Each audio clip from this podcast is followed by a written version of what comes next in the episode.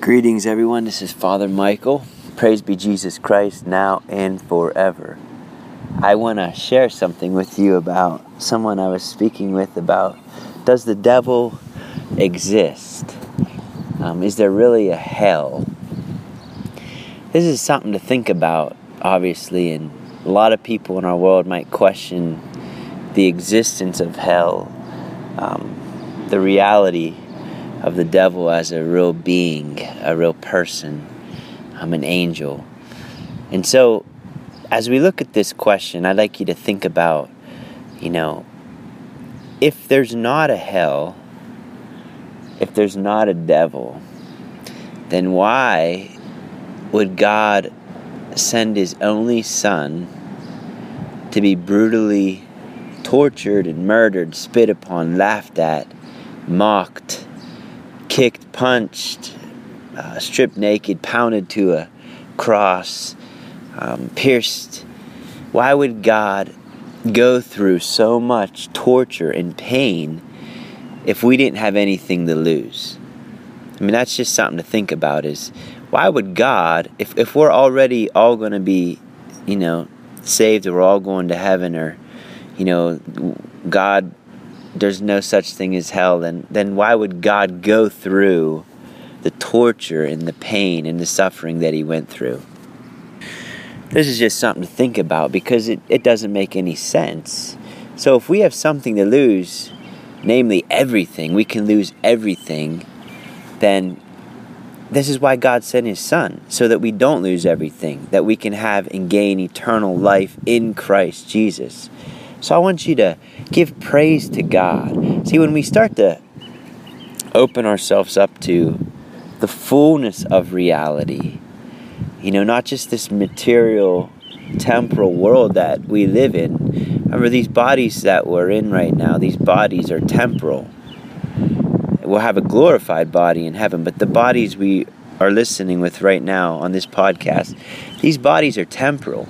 They have a beginning and an end because of original sin, right? Our bodies die. But the soul you're listening with right now, your immortal soul, is, is, is forever. Your, your immortal soul will never die. It has a beginning, but it doesn't have an end.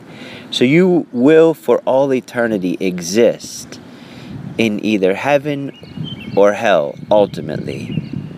And so God sent his only Son so that our precious immortal souls, which he created, each one of us, in his own image and likeness, would be preserved from um, hell, that we could be saved, that we could enter into the full glory of heaven. And this is why we go to Mass. Because at the Mass, we are celebrating the event, the moment of Christ's life his death, his resurrection, and ascension into heaven. We're celebrating the paschal mystery right there at every Mass. And we're receiving this mystery. We're receiving Christ Himself, God Himself, at every Mass. So we're entering into the saving work of Jesus at every Mass. For that matter, every sacrament that we participate in, um, we are entering into His redemptive work. So, this is why the word Eucharist means, right? Thank you. What are we saying thank you for? Well, if we realize what we can lose without Christ, then we also are realizing what we gain with Christ. We gain eternal life. And there's no, I mean, our human minds can't fathom or grasp the, the immeasurable depths of God's kindness and goodness for us and to each of us, that He would send His only begotten Son to go through the torture and all the pain and suffering that He went through so that I could be saved, so that I could be with Him forever. This is, again, just will you allow, will we allow this truth to affect us? Because see, if you if you accept this truth, you can't get up and be miserable and whining and complaining. When you get up in the morning, no matter how hard things are for you, you get up and you're full of joy. You are full of excitement. You are full of gratitude. Why? Because no matter what you're going through, no matter how heavy the pain or the cross you carry, you know that it's only temporary. You know in faith in Jesus Christ that you will one day live in eternal glory. So if you're going through something, if you're going through pain or hurt or suffering of some sort, because of this world, because of our wounded natures, because of original sin, because of some sickness or illness or disease or broken relationship or some addiction or, or, or for whatever you're struggling with. Right now, God is saying to you, it's only going to be for a short while compared to the eternity and the great glory that I have for you in heaven.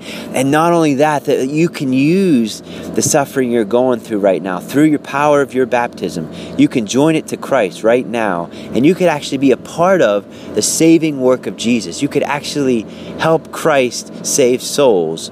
And wouldn't that be an amazing blessing to die and to know that I shared in the saving work of Jesus by joining my life to His. And so, my brothers and sisters, this is reality. This is truth. Not just the material world and what it offers us. This material world has a beginning and an end. But our souls do not have an end.